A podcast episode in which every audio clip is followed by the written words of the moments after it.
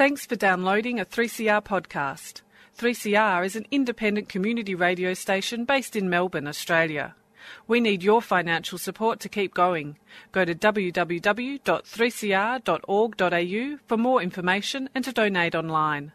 Now stay tuned for your 3CR podcast. Good morning, good morning, and welcome to the 3CR Gardening Show. My name is AB Bishop, and I'm your host for May as Pam has deserted the barracks in favour of northern Italy, where she's exploring gardens and historic mansions with tour leader John Patrick. Pam, on the very off chance you're live streaming us, we hope you're having a blast. Firstly, I'd like to say a very happy Mother's Day to all mums, but especially to my mother in law Pat and to my mum Lee. I hope you're having a special day, and I'll see you next week to celebrate. Listeners who heard last week's show will remember, fondly or otherwise, that quite a lot of time was spent talking about native plants. I certainly had a good time. Today, I think we might just redress the imbalance because in the studio with me this morning are three people who, spe- who spend their lives surrounded by all manner of greenery. We have nursery woman Margot McDonald from the Garden Tap Nursery in Kyneton. Also joining us is Graham Sargent from Silky's Rose Farm in Clonbinane. And finally, my favourite plants person and owner of Dicksonia Rare Plants, Stephen Ryan. Good morning, Stephen. Good morning, AB, and it's a good morning because it's been raining. well, I'm glad to see that everybody arrived safely, I have to say. Oh, yes, yes. We all got down here uh, safely on time and with oodles of plants to talk about this morning yes, if we need but them. gale force winds. Yes. And I come off a bush track, AB, uh, to get onto the main road, and often there are you know, trees dropped, so I was just very glad this morning was clear sailing. And no ruse sort of. Oh no, plenty out? of ruse. Yep, You've got to go about you know more twenty five miles an hour, k's an hour. So. Yeah. Yeah, so um, yeah, so it's been interesting weather. We're now starting to get some rain. We haven't in our area. I don't know how other other people have found it yet so far this autumn, but we haven't had a frost. No, no, a few very chilly mornings, yeah, chilly but mornings, but uh, uh, yeah, Margot probably had Oh, a frost. Margot's put her yeah, hand up. because she comes from Pleurisy Plain, so she's bound to have had a frost. Uh, but we haven't had a frost at Macedon yet, which is really interesting because normally we get a few autumn frosts, but we've had some. Yeah, you're right, chilly mornings, but nothing that's really settled. Um, so I'm planning on a heavy frost. I'd say about four days before my opening at the end of the month, because there's lots of slightly frost tender things that are still looking really good in the garden. So I anticipate that by the last weekend in May, they'll all be black. Oh, no. Because I've got two huge Brugmansia sanguineas in full flower at the moment, the red one and the yellow one, which are looking outrageous. And they just haven't been touched by the frost. So they'll go right through the winter if, in fact, uh, we don't get any frosty days. Uh, but if we get heavy frost, it'll just drop. They'll drop all their leaves and flowers and look dreadful. But if I can keep them going, they'll, they'll look fantastic for the opening. In fact, rather too exotic for a Macedon garden in winter. But there you go. Yeah, it's So- been funny, hasn't it? Because we had such a sort of poor summer that Mm. you almost expected to have those frosts coming in early. But it, look, we've had some cold days, but we just haven't had those really chill mornings to bring down a frost. So yes, it's been sort of teeth chattering days during the day, but uh, and we've had a lot of overcast stuff too, I guess, which keeps the frosts away. Um, so it'll be interesting to see what happens. I actually had to pull my tomatoes out. I got fed up waiting for the frost to kill them, so I had to pull them out in the end. Um, and yeah, so it's been an, an interesting autumn, but a beautiful one nonetheless. I mean, the, the autumn colour's nearly over. Um, uh, I've got one sorbus in the garden at home that is this absolute beacon of orange at the moment. Uh, but apart from that, most of my autumnal colour is over. Um, What's a sorbus? and sorbus is a rowan tree. A rowan tree. How big does it get? Well, the one I've got in my garden is Sorbus domestica, which is the edible rowan, and it would be five metres tall by oh, three metres mm. wide. And so it's this big sort of conical tree. And it's close to the road, and I've actually he- heard the screech of brakes a couple of times as people have been driving along. Because if the afternoon sun catches it, it is just amazing. The colour, because it's not red, it's not yellow, it's that really clear orange, which is actually quite hard to get. Yeah, in it looks like colour. it's on fire, doesn't it? Oh. With that afternoon light coming through. It is just truly beautiful, and it holds quite well too. It's been seriously good colour now for I'd say a week and a half, and we've had some wind, we've had some really dreadful weather. It's still looking good. I reckon I'll get another week and a half maybe out of it. It'll have just about shed by the opening. What a shame. yeah, I would say. Uh, but that look, that's, it has been a long and joyous autumn. I have to say, I've Stephen, really can enjoyed. I it. ask you another question? Do you have any sorbus um, plants in your nursery? Yes, Do I you thought- have any Margot? Uh, Yes. I'm surprised, Sorbus Margot. aucuparia. I'm surprised you have any sorbus whatsoever because didn't you realise, Margot, that sorbus keep away witches? Not that I'm suggesting anything. Shall I leave now? yeah. yes, apparently uh, in Scotland you will often see sorbuses planted on either side of the front front path Oh. because witches won't walk between them. Yeah, but they could fly over on their broomsticks. Yeah, well, they probably really- could. Yes, I don't quite understand, but the Scottish believe it that they will keep the witches away by planting sorbus. Well, we've just planted three sorbus in our back garden. Well, if some of your friends don't actually accept your invitations for dinner know or whatever, why. you'll know why. Yeah, they- Okay. they- yeah. But sorbus are a great little group of trees, actually, now that we've mentioned them, because um, they have spring blossom, they often have attractive berries, they can get beautiful autumn colour. They're light, airy, small trees. They're, they, they're the right size for an average suburban size front yard, really.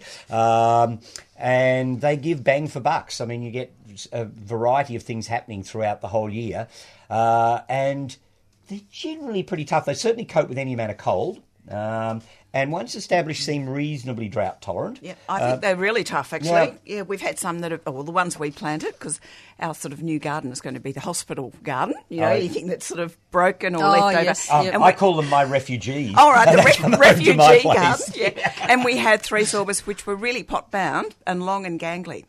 They were sort of hidden up the back, and I'd forgotten about them. But the colour, yes, is superb, and they're, they're absolutely fine. And You have they recovered? little- recovered? Yeah, they're happy as Larry. It's always such a great test, isn't it? Yeah. Yeah, if you've got something in, in pots completely pot bound and you pull them out and they look like they're about to drop dead and a couple of months later they reshoot and yeah, you know, Mm. It you've does got a make tough me plant. laugh though when people come into a nursery. I have had people spend inordinate amount of times uh, picking between three virtually identical plants trying to get the good one. When they could, when they should only realise that as long as the plant is in reasonable health, it's really what they do with it afterwards that matters. It's not which one's got three more leaves. Uh, when you buy it from the nursery, uh, uh, in fact, I don't know what it is, but well, I guess after 35 years running my business, I in, in sort of ordinarily will pick out the best of a batch without even thinking about it if somebody asks me to grab them a tree. Um, so you have a sense of which is the best. But I do exactly, or have done over the last 35 years, exactly the same thing as Margot's talking about. If I've got something at the nursery that has been knocked over and broken or has dried out at some stage and its leaves are burnt or, you know, for whatever reason is basically unsaleable, people just won't buy it because they won't believe you that it'll come good. They're the things I planted my garden with. And now my garden's open to the public. there you So, go. Well, I totally understand how people spend a lot of time trying to pick plants because often you have an image in your head of what you want a plant to look like. And I spent ages and ages choosing a very specific Eucalyptus pauciflora, the snow gum, because I wanted that really kind of those weird um, arms, you know, branches coming out on all angles. And I didn't want one that went straight up. So I, I get people that spend a lot of Although you are completely different to most people. Most people pick out the one that looks like a power pole. Uh, Yeah, it's want that straight, isn't it? dead Yeah. straight one. I mean, if you've got a young birch that you're trying to sell and it's got two trunks on it, people will walk past it and you think, it's going to have two trunks, it's going to have twice as much beautiful bark. Why wouldn't you buy that one? Yep. And, and I have spent a lot of time trying to convince some customers that the odd king can twist in a tree or multiple trunks and things can actually be part of the Mm. Oh, yeah, character of the plant. absolutely. Um, but they seem to think a plant has to be sort of, I don't know, put together by a committee um, with this really sort of formalised look. Um, and for me, that's not what a garden plant is all about. I actually want them to have a character of Yep, their own. yep. And sometimes the more gnarly, twisted, and bent and strange they are, the better. In fact, I've even been known to plant trees on an angle to encourage that Yes. effect. You know, don't plant your trees straight straight up and down. Plant it on an angle. That will encourage it to It throw will, branches yeah, out in all sorts of different directions. I've also been known to chop the whole top off a tree. Um, so take it home. It was four foot tall. Suddenly it's two feet tall. But then I'll get multiple trunks. Um, I manipulate things to do what I want them to do in the garden.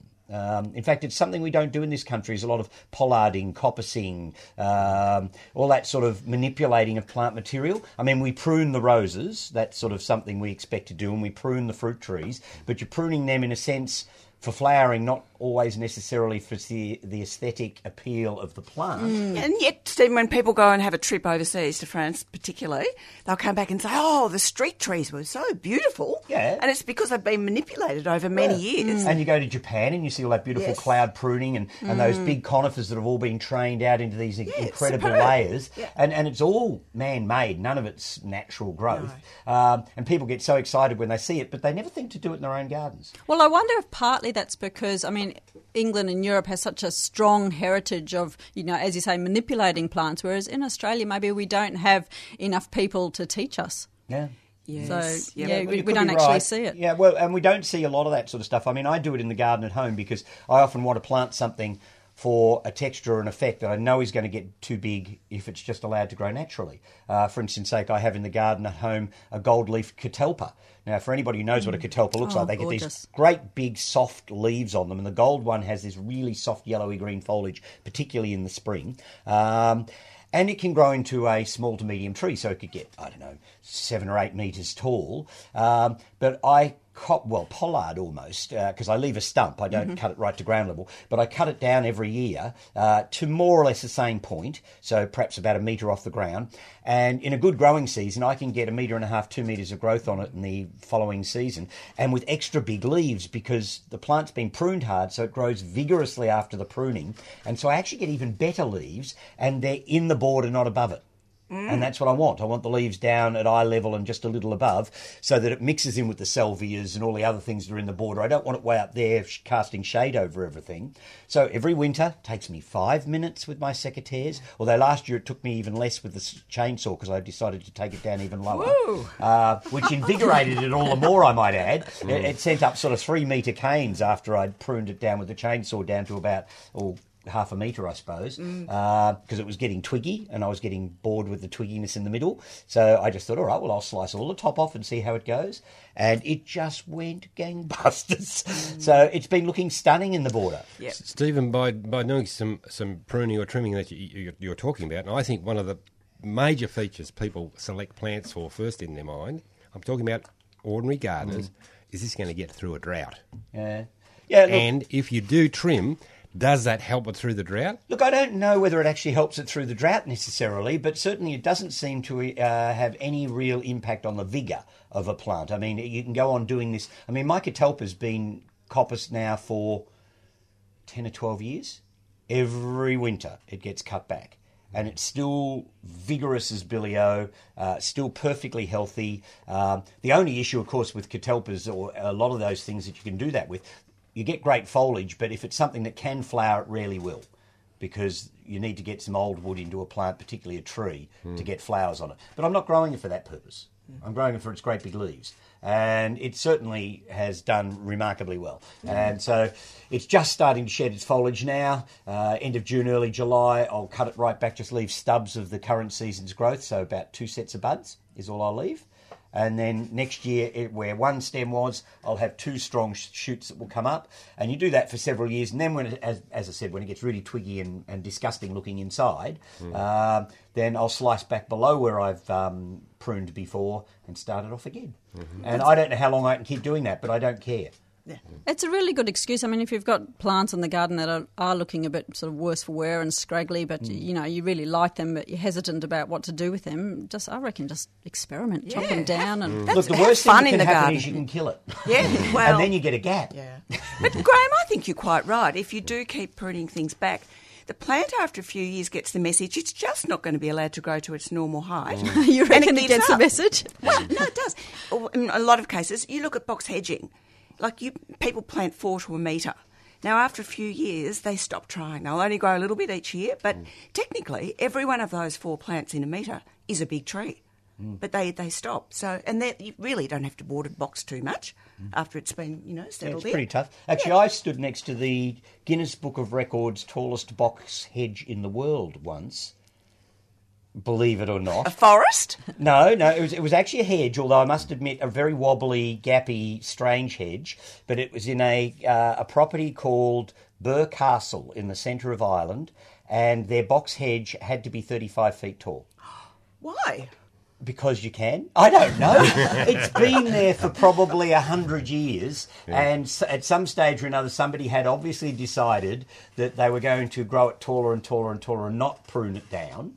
Um, and so now apparently it's supposed to be in the Guinness Book of Records. I mean, I haven't been in to check, uh, but it's supposed to be in the Guinness Book of Records, and it's got to be at least thirty feet tall. Is I've it never seen- pruned? uh, it is trimmed up on the Yep. sides Yep. to, to, but you know, because it's so old, it's it's not nice and neat, or at least Ah, it yep. wasn't when I was there. It was, you could see it had been trimmed, but it wobbled all over the place. I mean, you can't expect a box hedge to be nice and firm at that sort of height. Um, but it was a quite remarkable thing to see, and and it just goes to show that you can't trust nursery labels very well, because if you wait long enough, almost anything will grow far bigger than you anticipate. but you know, I always say to people, people will always ask how big something grows. They rarely ask how long it takes or how wide it grows. They'll ask how tall it gets, but they won't ask how wide it grows, which is often far more important. Mm, absolutely. Because I've actually had people say no to something that in a thousand years might be 100 feet tall, but they'll plant a weeping elm that will cover a whole suburban block in your lifetime, uh, but doesn't grow tall. And so people don't seem to get the idea that the air up there is free in a sense. You can take up that space. Yeah, plenty of room up there. Yeah, but if it comes out at eye level or below, well, it takes up space, and so a tall, narrow thing is often far better than a uh, a broad, spready, flat thing uh, like a weeping elm or a weeping cherry or birch or whatever. Because as pretty as those trees can be, they can they can end up covering vast areas uh, and at eye level. Which means that they actually do take up space. Mm. Whereas something quite tall and svelte, I mean, I planted a weeping Sequoiadendron in my garden at home, and it's a weeping version of the world's bulkiest tree. It's not quite as tall as the Sequoia sempervirens, but it's those great big giant big trees that they have in North America where they drive cars through the middle of the holes and all that sort of stuff. And I planted one of those in my garden, and it the, the champion tree of its type in Wales is 108 feet tall, or at least it was last time it was measured. And you can still almost get your arms three quarters of the way around the trunk. Uh, but it's 108 feet tall. But the side branches hang straight down, so it virtually doesn't take up much more room than the trunk does. So, in a sense, you could have a tree like that in a suburban garden, and it actually wouldn't be an issue because it's not actually shading anything. It's this huge, big, tall digit of a thing. Um, although mine's going off in odd angles because the cockatoos keep taking the top out of it. uh, but that's something they don't have in Wales, apparently. Um, and so I'm, and this thing is probably within four metres of my house. It's now probably five or six metres tall. Uh, most people don't even notice it's there because it's so skinny, and there's other things around more at eye level, so it's sort of erupting through the crown of the other shrubs in the garden. And I just have this sense that I've planted a potential landmark. Sounds like it. Definitely does. I think the thing about planting tall trees, I think a lot of Aussies are a bit hesitant because we're so used to ukes dropping branches Yeah, all yeah. over the place that, yeah, anything anything that's above three metres is a bit terrifying, really. Yeah, but anything that's not above three metres isn't a tree; it's a shrub. It well and truly. Yeah, because I regularly get people who also ask for a tree for their front lawn, and when you say how big, they say, "Oh, two to three meters. There, and you think, what are they doing? Bonsaiing something? I mean, for goodness' sake. Flowering gum. Yeah, well, a tree needs to be big enough to pull the house into the environment to be really called a tree. If it's not sort of roof level or above, then it's a shrub, surely. Say that again. Yeah. It's got to be taller than the roof line of the house Yes. for it to pull the house into the environment. Oh, yes. Because if it isn't above the house, then the house becomes the dominant feature, mm-hmm. which in most cases isn't what you want because most people's houses aren't that cute. You know, so you actually want to pull the house into the environment so that it doesn't become the dominant eye catching feature. The trees should. Uh, and then your house just becomes an incident amongst them. And so your trees need to be tall enough. And of course, if you're going to take it to the extreme of, uh, well, not the extreme, but you're going to take it to the, the level of passive solar and all the other things that you can get, quite obviously the trees have to be big enough to shade your house if you're going to get any passive solar benefit. Yeah. So, you know, so they do have to be a reasonable size. Yeah, and I um, think So- botanically speaking, I think trees need to be above six metres and with a single trunk. That mm. and that's that's your tree. I mean, some shrubs sort of fall into that, but yeah, So, so you, I like your terminology. Most houses in Australia aren't cute. No, they're not. Our I tell houses you, tend not to be cute I've just here. spent some time at Healesville, and to mm. walk around the suburban area of Healesville, there's a lot of cute houses there. Mm. Mm. It's got loads of character. Mm. And I, my years as being a build, building inspector, I used to get sick of ah. going into non-cute houses. I would uh, think, Look, I get oh, so many people not peop- this mm. again. But I get so many people who come into the nursery looking for things to hide their house or their shed or their fence or something, and I say, Or "Why their don't build a nice one." yeah. you know, if you oh well, neighbours I can understand, but you know.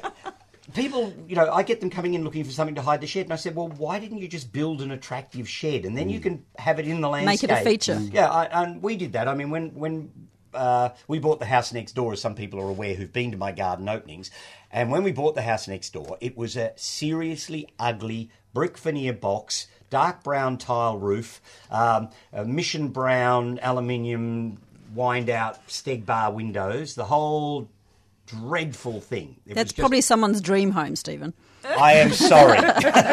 I apologise. But from our perspective, it was an ugly house. The only thing it had going in its favour was that it was very square. It wasn't tricky. So it was a very even box. So we took the roof off, put a pitched roof on it with dormer windows. A few finials help a lot. Um, sash windows, uh, tin roof in the country. I can't understand why people put tile roofs in the country. It just doesn't look right. So a colorbond tin roof. We bagged all the walls, um, covered the place in Boston ivy, and it looks stunning. You know, it's a beautiful house now. Um, and you could have built the same thing with the money that they'd spent on the box in the first place. I mean, it cost us a lot of money to renovate the house uh, and put the extensions on and stuff, but you could have easily built that house for the same amount that they paid for the dreadful sort of brick thing that they put up. And and we also inherited one of those dreadful tin McEwan sheds. And it was the first thing that went. Showing your age now. Comic. Yeah, I know McEwan's. McEwan's is no longer there, but you know the sort of things I mean. They were those little, almost flat roofed things. Yeah, we with have a one. little, little sort of louver windowy thing that really didn't work very well, uh, and the door that you'd bump your head on when you went through, uh, and and moisture used to condensate on the inside of them, so anything you tried to store in there would go mouldy. And we had a friend with absolutely no taste who was very quick to take the shed away uh, for us, so we didn't have to take it to the tip or anything. Somebody took it away for storage. Couldn't get rid of it quickly enough, and we built a cute shed because you still need storage. So now we've got a shed that's actually part of an axis that, through the garden. So you look up one pathway, and it's the front door of the shed again with a little finial on the top and 45 degree angled roof, and you know weatherboard walls painted green and white, really cute. You come at it from another angle, and you look straight at the side window that we put in. That's a little lead light window, and we've got succulents growing all over the roof. So I was going to say, I seem to recall you had things on the roof. yeah, yeah. so, so we- intentionally. yeah, intentionally. Yes, so, it didn't grow there so, the, so the finials made it. Fin- look, it's like you know you can't have too many handbags. I always figure you can't have too many finials, uh, uh, and dormer windows always make a house, as far as I'm concerned. If you can whack a few dormer windows into something, it gives it character. Got to have the dormers. Yeah, I think so, and it has to have sash windows. You've got to have sliding sash windows because if you put any sort of other window into a dormer, it looks wrong. So in your previous life, you were an architect, right? I must have been. Yeah. yeah, yeah, yeah. I think I probably designed St Paul's Cathedral or something Yeah, in a previous incarnation. And now the whole place is ca- hidden by the garden. Is that right? Well, in a sense, it is. Uh, I mean, the garden certainly envelopes everything in, in our life. I mean, the house we live in, the original one, is now a two story dormer windowed finialed house. Um, but nonetheless, the trees envelope the house. And things I've planted are all now getting up to a height where you have to peer down the driveway to get little sort of views of the house. Um, which is the way I like it. I mean, I don't want my house to be, you know, it's like it's like these people who build on, on a tiny little block and they build this huge big McMansion, and it's all about the house. You know, it, it's almost like they're just trying to show off their their wealth. And, and you know, I don't have wealth, funnily enough. uh, I'm a nurseryman, um, but for me, it's all about being subtle Mm-hmm. about things. You know, everything in your in your in your life should have you know, a certain subtleness, a, a little bit of class about it, but you're not too too showy mm-hmm. about it. And so you want things to evolve and, and, and sort of to come into people's perception as they walk in. You don't want everything to be in in people's face. Mm. And if you do build something smaller, you might be able to afford, you know, a, a, a veranda even and some eaves and, you know, a, a, mm. a cuter house, Yeah, basically. well, smaller but cuter. End More up with a house that's too big. Yeah. Mm-hmm. You know, and then you spend all that time paying it off, and then you downsize. And What's paying point for the that? heating and the cooling, and yeah, it's crazy. Yeah, no, I think we, we need to be more realistic about how we live. And I don't know what it is in suburban Australia. We just do ugly houses everywhere, and it just Well, it's sad. if we really start to look at the cost to our environment, the biggest cost that happens in Australia is what we spend on housing. Mm. It's huge, mm. and it's it's, it's the, a lot of the materials used, especially volatile organic compounds, are just quite frankly rubbish. Mm. Yeah, well, Terrible. there's a house, a house not far away from me that's been built out of polystyrene blocks, and I think, why would How you do that in the country? Uh, apart from anything else, if if even a little bit of that concrete rendering over the top of it is flaked off. That stuff's really volatile and it'll go up like mad if it gets set on fire. And in fact, if you're a burglar, you could just cut through the wall. um, you know, I, I just don't get those sort of building materials in, out in the bush. Yeah. I mean, I don't have a problem with, you know, um, timber cladding houses in the bush because they can be just, I think, as easily protected as a, as a brick house can, really, um, depending on how you work your, your garden around it and watering systems and all that stuff. Um, but I can't believe people would build in polystyrene in the bush. Yeah, very It just- strange. it doesn't make sense at all. Um, and yeah, I don't get tile roofs in the bush either, not only because of their visual impact, but also all the leaves and things catch in the tiles and all that sort of thing. Whereas with a tin roof, everything slides to the bottom. You can you can clean a tin roof really easily, and uh, uh, and of course you can lie in bed and listen to the rain. Always a good thing. And, ti- and tiled roofs let moisture in. Have you ever been up uh, in a ceiling of a house when it's been raining? It's amazing the amount of moisture that actually actually filters through into the ceiling area of the house.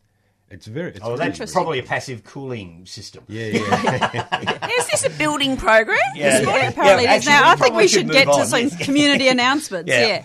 Um, all right. So today we have got uh, the wonderful Cruden Farm open, and I th- it first opened um, in 1988, and today Mm. is um, the 23rd time it's been open.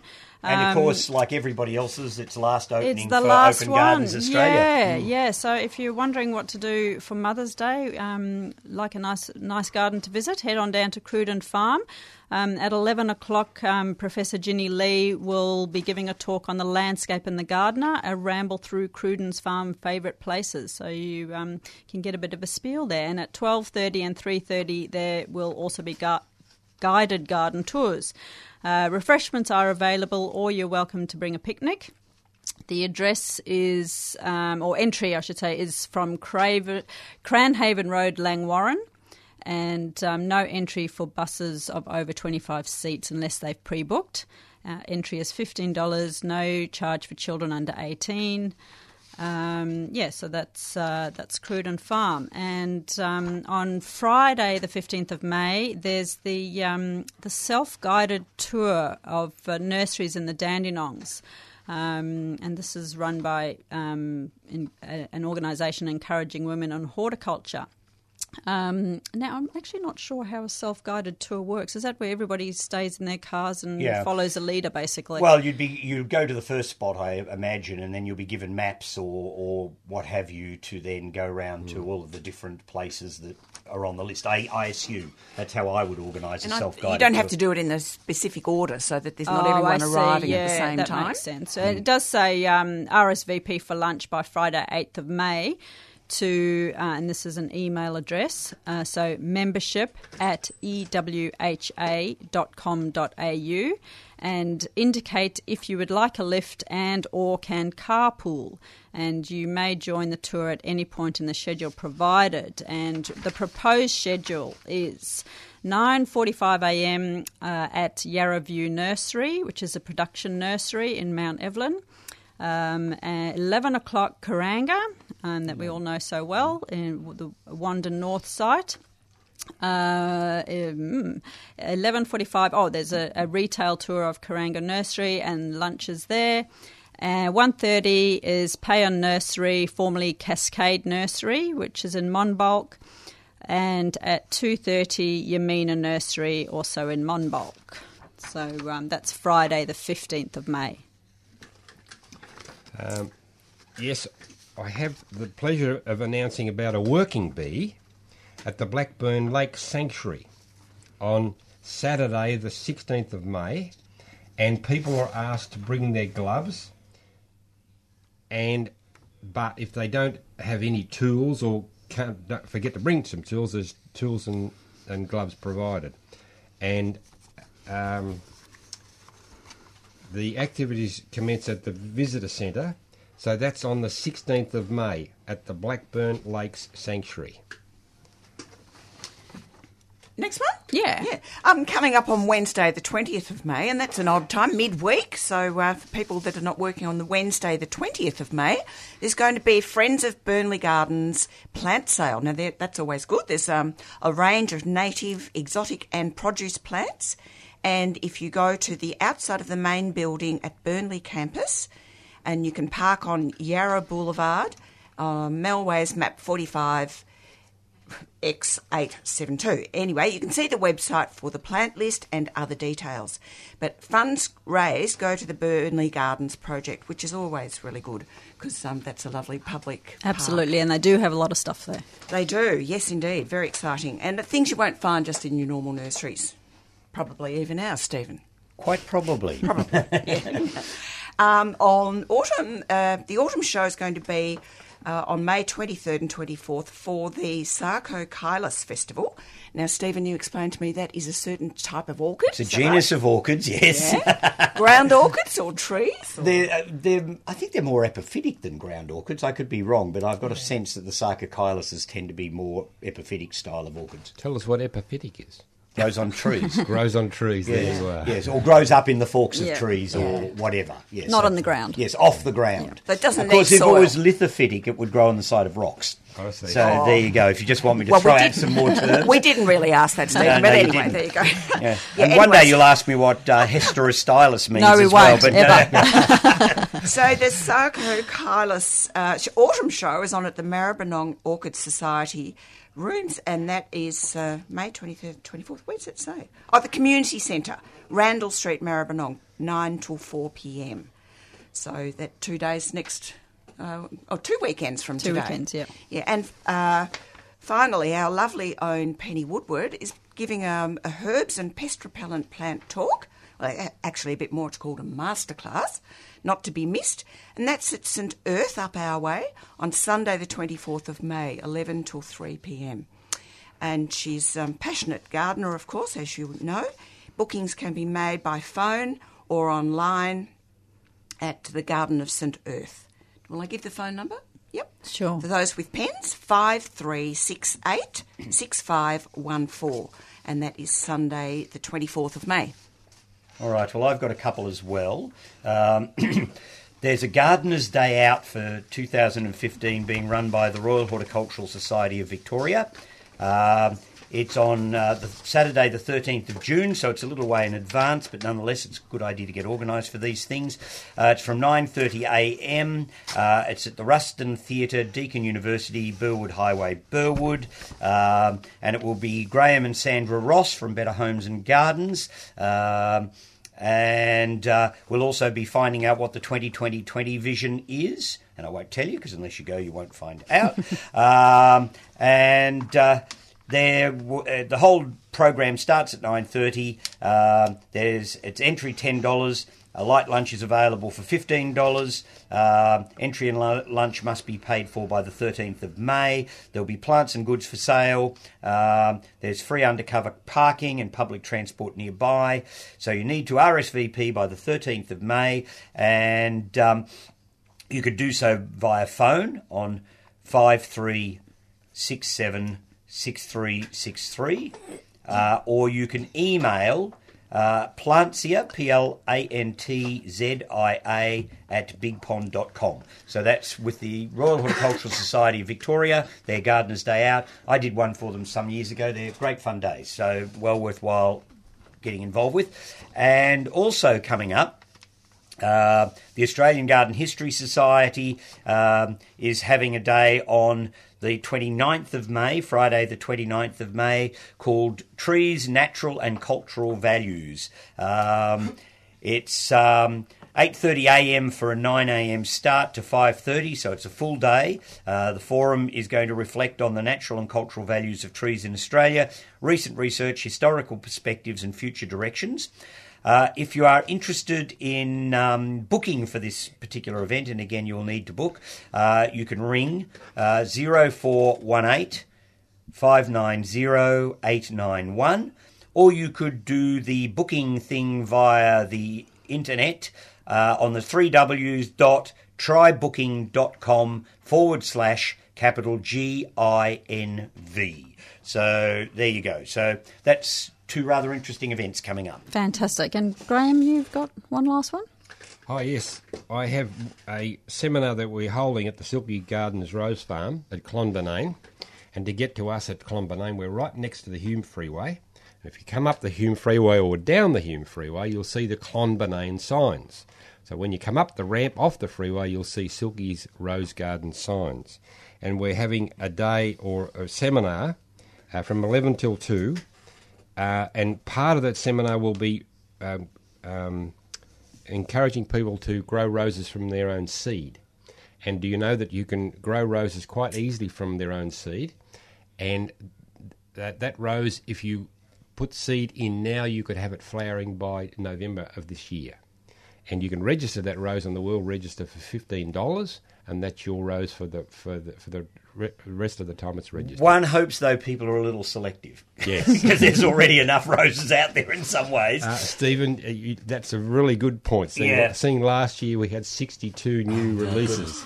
Last 62. year. How can you? Well, you probably can't possibly keep up. No. you, if you've got that number of new releases coming out. But whole the great thing about it is we're in a position now to be very selective, and uh, quite frankly, the rubbish is gone. Yeah. And um, we're getting roses now that are, are a lot more healthy, Mm. and a lot um, of roses that don't need so much anywhere near the amount of spraying, which is really fantastic. Yeah, yeah, yeah. So um, yes, if you if you decide to go into breeding roses, though, is it not a good idea to have some sort of sense of what you're aiming for, or or do you are you the- a believer in sow everything and see what comes up and, No, and no. select Surprise that? plants. Yes. Yeah. being being a, a, an avid breeder of, of um, many different types of things amongst poultry and budgies and cattle, um, my mentor would say, "Put the best with the best.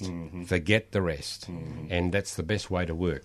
And of course, um, if you're looking at health and vigour, you could begin by using some crosses from the from the um, uh, ground cover roses, Yeah. which are um, now world famous and have the ability to withstand um, black spot and, and mildew. Mm-hmm. And um, yeah, uh, that's the best policy. Put the best with the best. Yeah. Mm, Great. So that's on Saturday, the, The 16th, of May, Yep. between 11 a.m. and 2 p.m. Wonderful. Fantastic. Sounds like a really good fun thing to do. Great. All right. Well, if you've just tuned in, you're listening to the 3CR Gardening Show. My name is AB Bishop, and with me in the studio are Stephen Ryan from Dicksonia Rare Plants, Graham Sargent from Silky's Rose Farm, and Margot McDonald from the Garden Tap Nursery. Now, without a doubt, that's a lot of horticultural knowledge sitting here in the studio. So if you've got a question or simply want to brag about something that's going on in your garden, we'd love to hear from you. There is nobody on the outside line today, so no shy callers calling in. you have to come through to us on air, and that number is 9419 0155. So it's 9419 0155. Now, in the meantime, one of my favourite parts of coming into the show is learning about new plants. And because I live in an area where I can only put in indigenous plants, I, I really feel like I miss out on a lot of exotic beauty. So when I come in, I'm always inspired and excited by what um, everyone else has brought in. And um, there certainly is a large array today. So, um, Stephen, why don't we start with some of the ones that you've brought in? All right. Well, I have to say, one of my favourite plants of this season are the Osmanthus. And I bought in a sprig of Osmanthus fortunei, which is one of the hybrid ones. And it has a really quite remarkable and different fragrance. Uh, once you've smelt an Osmanthus, you'll always remember the scent. It's, it's, and it wafts on the air. So, from a distance, that plant, when it's in full bloom, you can smell it from metres and metres away. And it, it, it's a sort of a f- strange, fruity sort of fragrance. It's quite citrusy. Yeah, it's it's a very strange fragrance. I find it very hard to describe. Although having said that, when it's on the on a warm autumn day, on the breeze from a distance. It smells different than it does close up, and I reckon it has an almost um, uh, apricotty smell to it uh, when it's in the garden at a distance. Now the osmanthuses are all, without doubt, good hardy evergreen shrubs. They'll cope with cold, they'll cope with heat, uh, they're shade tolerant, um, they will grow in full sun as well. Um, they can be trimmed and pruned. Many of them can make good hedging plants. Some of them grow tall enough to be good screening plants. Uh, I guess the only issue with osmanthus in some people's minds is that the group is not overly fast growing. You know, they'll, they'll put on a few centimetres every year. Eventually, they'll get to quite good sized shrubs, but they're, they're not the world's fastest growing things. But that has the advantage, I guess, in the long term, particularly if you're growing as a hedge or a screen, that you don't have to trim it as often. So if it gets to the maximum height you want, a once a year trimming over after flowering would probably be all you'd need to do for 12 months. So I think they're great shrubs. They should be grown more. Uh, I've started, in fact, to um, put a collection of them together in my own garden. Uh, I think at last count I had 22 different osmanthuses, um, and that's including variegated forms and you know different different forms of the one species. Uh, apparently, the genus is about 30 strong, so it's not a hugely big genus, um, and it's got a really weird distribution, which includes one in New Caledonia of all things, um, which I only found out quite recently, and I'm still sort of somewhat in shock because I would never have expected to find an osmanthus in the New Caledonian flora. Why not? Because it's sort of such a tropical flora uh, and sort of a southern hemisphere organised flora, and most of the osmanthuses tend to be Asian. Um, so it's just sort of this disjunct. Seems out of place. Yeah, it does seem Yeah. out of place. But anyhow, I think they're a great group of shrubs. Some are spring flowering, most are autumn, early winter flowering. Uh, there's quite a number of strange and different perfumes, so they don't all smell the same. Uh, in fact, one of the spring ones, I always um, uh, say to people, it smells a bit like that old-fashioned coconut suntan lotion that people used to use in pre-melanoma days. Um, and um, uh, so I think they're a good group of shrubs that we tend not to see used as much as we should. Uh, Yeah, I think there's a resistance only because the flowers aren't showing off. Mm. Though they stick close to the stems. yeah, they're tiny little white Yeah, they're things. tiny mm. little white things. They're they're sort of subtle. I know. I have to say, I'm I'm so lovely. yeah. I was so surprised that there's so much fragrance for such a mm. tiny flower. Yeah, but when you think about it, a lot of perfume flowers tend to be that way. I mean, Daphne's not exactly a large flowered, No. showy shrub in some ways, um, and there's lots of others that you know have charming scents but quite small flowers. So I guess you know a lot of plants put their eggs in whichever basket is easiest, and and they can't do everything. um, but I have to say I do like the foliage. I think they're a good foliage shrub. Uh, they're solid. They're green. Uh, the variegated ones. There's some very handsome ones of those out there, um, and there's some that are quite dwarf. Yeah, Uh, and they'll take the frost too. Oh, most yeah. of them. Yeah, There's yeah, a couple pretty- that won't, but yeah. most of them do. Most of them are pretty tough, and so I think that they're a group of shrubs we should look at more.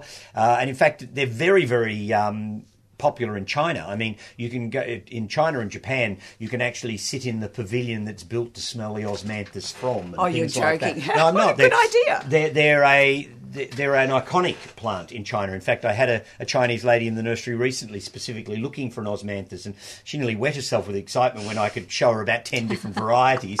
Um, and so they are an iconic Asian plant. So, as I said, having one from New Caledonia is really weird. Um, but yeah, I think osmanthus are really good. I've got such a good collection of them now that I am actually starting to document the collection for registration.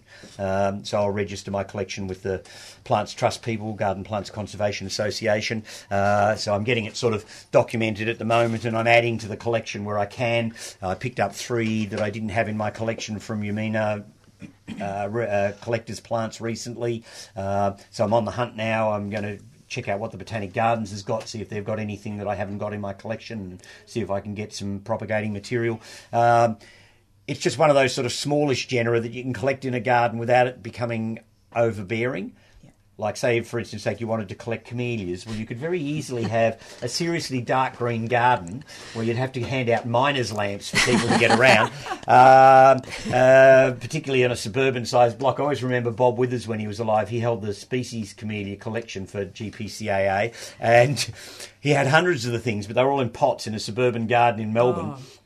And so it was an important collection, but one could not say it was an important landscape. Oh, yeah. And I do remember talking for a camellia conference years ago that they had at the Hilton Hotel, and this American guy came up to me afterwards because my topic again was something that was a little bit sort of left of field, and I was talking about companion plants for camellias, and and I called the talk "What Camellias Can't Do," uh, and uh, so I talked about deciduosity and ground well ground cover. You can actually get ground cover camellias now, but you couldn't back then, um, and and things that camellias can't do. They don't rustle like a bamboo will, you know. So there's all these different things I used. And I had this American guy come up to me afterwards. He said, I now understand why so many people who see my collection of plants don't find it interesting except for those camellia collectors out there. Because I've got 250,000 camellias and they're all in pots. Oh, and I thought, oh my God, there's another serious collector, but not a gardener in some senses. I mean, gardeners and collectors don't always fit. no, that's true. Yeah, Yeah. And you've got about three other collections, don't you, Stephen? Uh, I have actually. I've got in, in the garden at home. I've got the Sambucus collection, so the elderflower collection, and there's about twenty odd plants in that collection at the moment. And I've just had my own seedling come up, which is quite unique. so I'm quite lovely. excited. Uh, I've got my first. I don't know whether it'll be a, a real winner or not, but it's a very pretty Sambucus. So it was just a freak seedling that came up in the garden. I thought that looks a bit different, so I potted it up and it's turned out to be quite different. So I'll plant it out this year. It's still in a pot, but I'll plant it out and we might name it in due course. I've got a few ideas on names. Um, again, they're very useful, sambucus, because they also keep away witches. Um, and I've got the acanthus collection, so the bear's breeches or whatever you want to call them, the oyster plants. Uh, I've got about 20 of those. And at the nursery, I hold the dogwood collection, the Cornus collection. So I've got the Cornus collection at the nursery. The other two collections are in the garden at home, neither of which are going to be looking at their best at our opening at the end of May. But anyhow, it doesn't matter. Yeah, Um, acanthus. What would they be doing at this time? so they're starting to come up Come again a up. lot. So they'll look all right. Yeah, the, the acanthus Fresh. will hopefully be looking fresh and all right. At least most of them. I do have some species that go down at this time of the year, but you know, so there you go. And eventually we'll have the osmanthus collection as well. so, d- do all the plants have to be in the ground, or can you have some in pots? No, collections can be pot held. It depends on what they are. Yeah. I mean, our collector uh, of Lachenalias, for instance, sake, all of his plants are grown in pots so that he can control them and look after them properly. I mean, if you let Lachenalias loose into the garden, they'd all get muddled up and you wouldn't know where you were. So, in fact, his collection is a pot grown collection that is registered. So, it depends on what you're growing. I mean, we wouldn't register an oak collection in pots. for you know reasonably obvious reasons. Um, so what we will register is very, or how we will register different collections is very dependent on the genus itself. Um, uh, but most things are probably better as open ground grown collections, we would think. Yep. Um, and we're always on the lookout for more people to join the organisation or to not only join but perhaps even consider holding a collection because uh, we've just registered a, a canna collection up at the Bendigo Botanic Gardens. Uh, they've got quite an impressive heritage canna collection up there, and they're also holding the lavender collection there that uh, was passed on to them by Rosemary Holmes. Um, so they've got two re- registered collections at the Bendigo Botanic Gardens. Um, so yeah, there's collections sort of starting to show up in all sorts of places, and what you collect is really up to you. But we do give some preference to collections that are holding cultivars because cultivated plants can disappear out of cultivation and they're gone forever. A wild plant, as long as it's still in the wild, it can be recollected, even if it disappears out of cultivation. But you know, if it's a man-bred hybrid, once they're gone, they're gone. And so we do give some preference to collections that, that are of cultivars. We're really keen on collections that are Australian cultivar collections because it's the only place you're likely to find them is here. Uh, a lot of our plants don't end up going overseas. Uh, some of our natives do, but apart from that, a lot of our bred, you know, people who are breeding dahlias here or crizzes here or cannas here or Yep. whatever else, those plants tend to just stay in Australia. They don't often go overseas. So if we don't protect those cultivars, they'll disappear altogether. Yeah. And is there a minimum number of plants that you'd have in a collection? No, no, it's, it's very, again, dependent on the genus. Um, I know in the English equivalent, they have a, a collection holder of the genus Cercidiphyllum, which has one species and about one subspecies and about three cultivars. Well, that sounds like my kind of collection. Yeah, yeah. So you know, so we would consider a collection like that. The, the only thing that you have to have is that the collection is reasonably representative of what it is. So if it's only got three or four plants in the genus, we'd expect you to probably have three or four. Uh, but if it's something like, say, a, a collection of Alister Clark roses, we wouldn't necessarily expect you to have all Alister Clark roses because there were some that seem to have disappeared and they're virtually impossible to get, and some that nobody's been able to re-identify and all that sort of stuff. But all those that are reasonably well known, we'd expect them to be in the collection um, and documented and so forth. Um, you know, some people hold huge collections of plant material. Uh, but most of the collections we've got here in Australia are, are moderate sized collections. Um, and obviously, you know, they need to be collections that are growing in an environment that suits the genus. So there'd be no sense in me growing I don't know, a tropical orchid genus Mm, at Mount Macedon unless I had a, a tropical conservatory Of to course, grow yeah, them in. yep. Uh, but it's a good place for me to hold a Cornus collection, for instance sake. The dogwoods do very well up there. Yep. Um, so, you know, if somebody was holding, well, the Melton Botanic Gardens is in the midst of getting their Eremophila collection organised because they've got their dryland botanic gardens at Melton. And they're also going to probably hold a collection of, um, uh, of dwarf eucalypts. Yep. Uh, at Melton as well. So suitable for the environment they're in. Yeah, it, It, it would be Makes logical. sense. And of Yeah. course, you don't necessarily hold the only collection of its type. It's not about registering your collection and then you have the national collection. Yeah. If somebody else wants to hold the same sort of collection in a different environment or different area, that's good too. Because it gives you a backup collection. Mm. Yeah. Uh, I think we've got three, maybe even four Salvia collections uh, dotted around. What, quali- what qualifies a, a eucalypt to be dwarf? Well, that would be up to them to set their parameters and to let us know, and then for us to accept them. Uh, it's not about us telling them what they have to do. It's about them telling us what they want to do, and then we accept it as is or not. I mean, we've got a collector up in uh, Toowoomba in Queensland that has registered a rhododendron collection and a something else collection. I'm trying to think what the other collection is he's registered. It might even be an Old World Rose collection or an Alister Clark Rose collection, something like that. But he also wanted to register a collection that he called his Rare Plant Collection, which was a muddle of all sorts of plants that were basically cool climate. His premise being that they were things that could still grow and perform in Toowoomba, but you wouldn't expect them to grow in Queensland. But there was no way of hanging that collection together, so we, hmm. we said no, because we couldn't really see how it could be properly registered because it wasn't a group of, of related plants. It was just a whole, and some of them weren't particularly rare, particularly from a southern Australian perspective. It was just the fact that he was growing them in Queensland. So we, we knocked him back. Um, but he's got two other registered collections anyway. I think he might have been one of those people who's collecting collections. um, Yes. So sometimes you might have to hold them back as well. Yeah, now I suppose we should go to a caller. Yeah. Um, on the line this morning, we have Lee in Kilsyth and Mum. I do believe that's you, so happy Mother's Day. you there? Thank you. Yes, I'm here. I'm here. Oh, um, so you've called in on a very good day. Um, you've got a question about persimmon. So what, do, what would you like to ask? I've, I've Obviously my a- I've advice isn't good enough for you. I want, I want to espalier it, and I've put some wire up on the fence, and the the actual plant has got two branches. Now, I just want to know how I go about pruning it.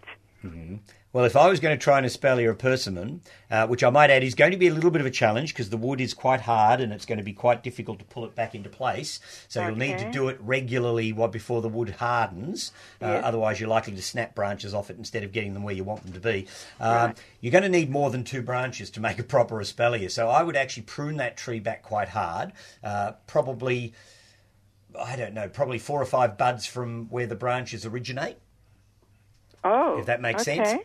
Yes. Then next year, you'll hopefully have several branches breaking from each of those spots, and then you can start training those out and removing those that are surplus to your requirements.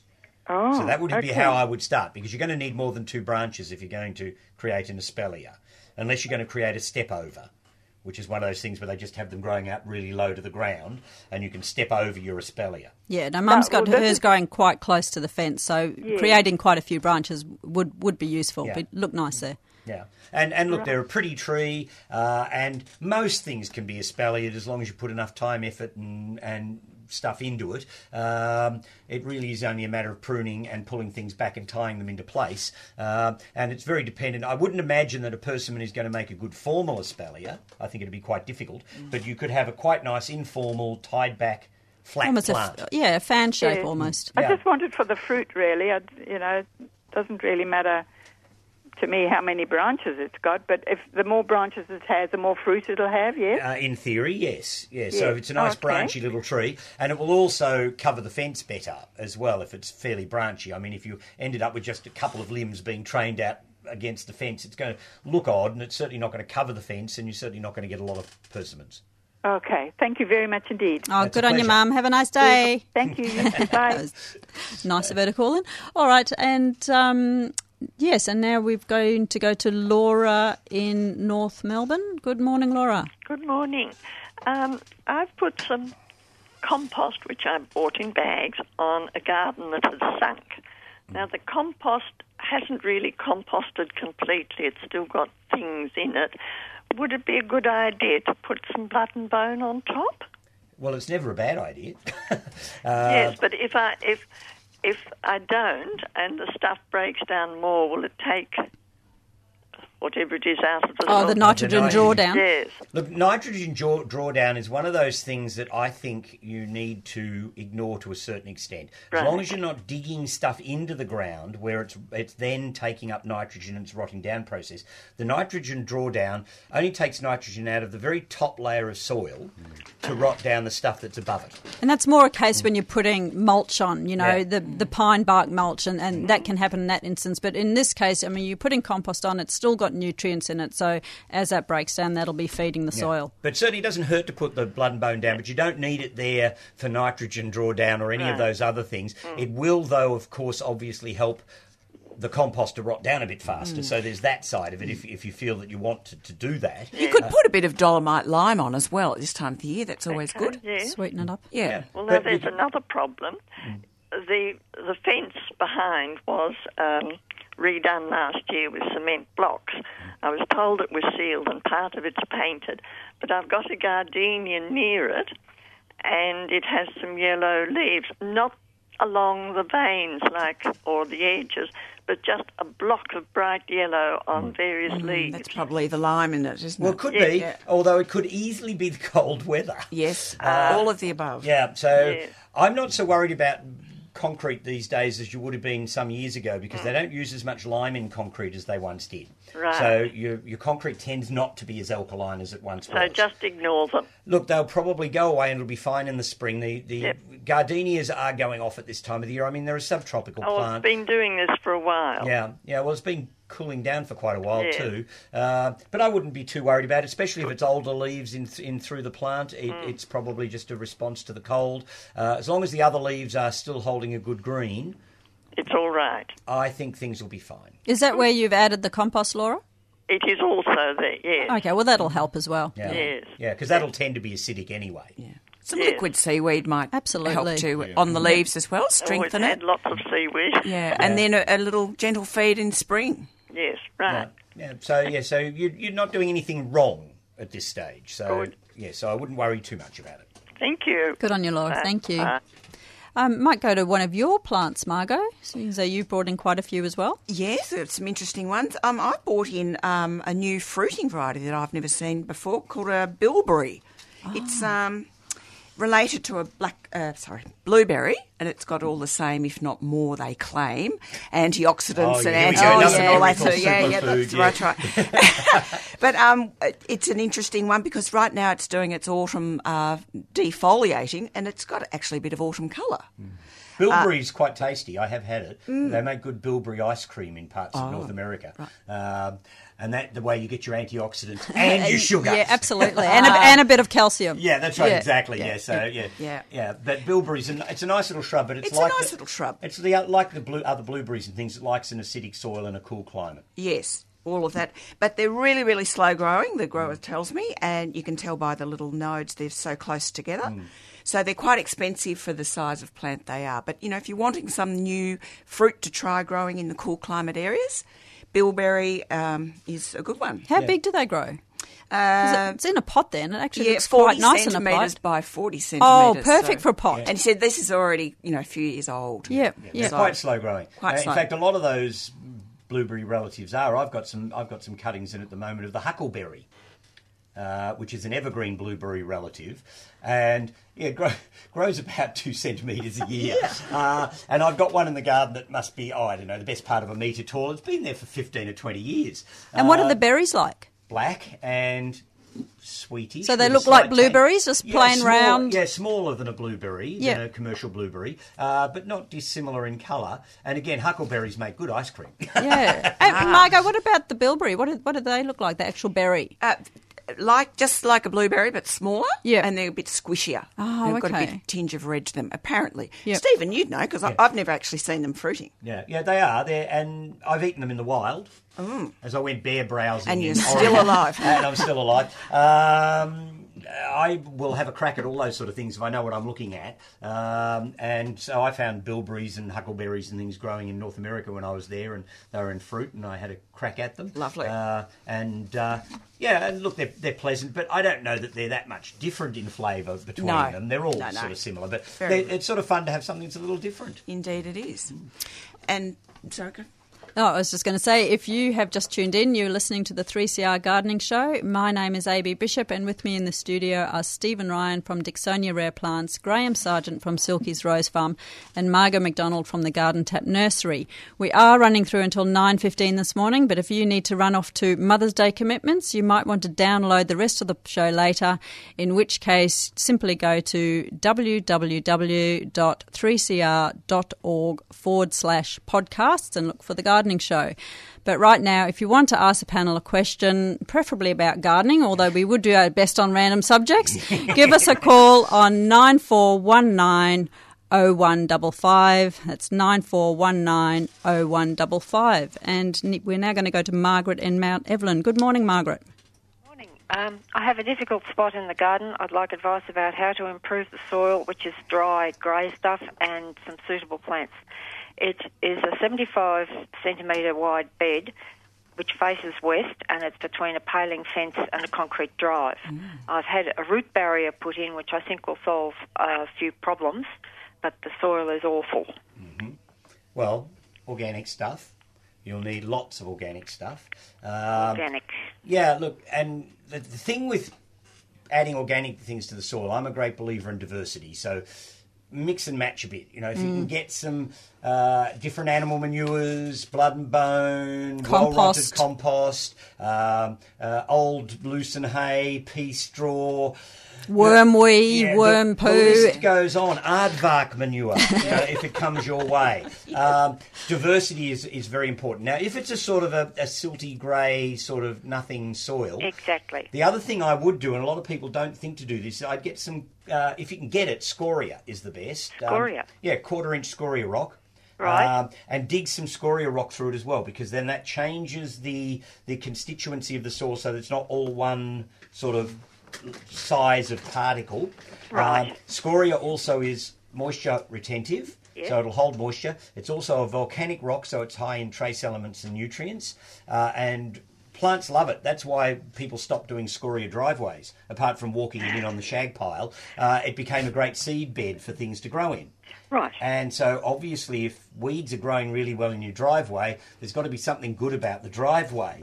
and so, sort of fine gravel mixed through those really sort of deadpan, nothing soils can often be almost as important as putting organic material in, particularly from the perspective that organic material has to be topped up regularly. You can't just put it on once and walk away. Okay. Um, so you need to keep doing it. Whereas with the once you put the gravel through, that will hold the soil open forever.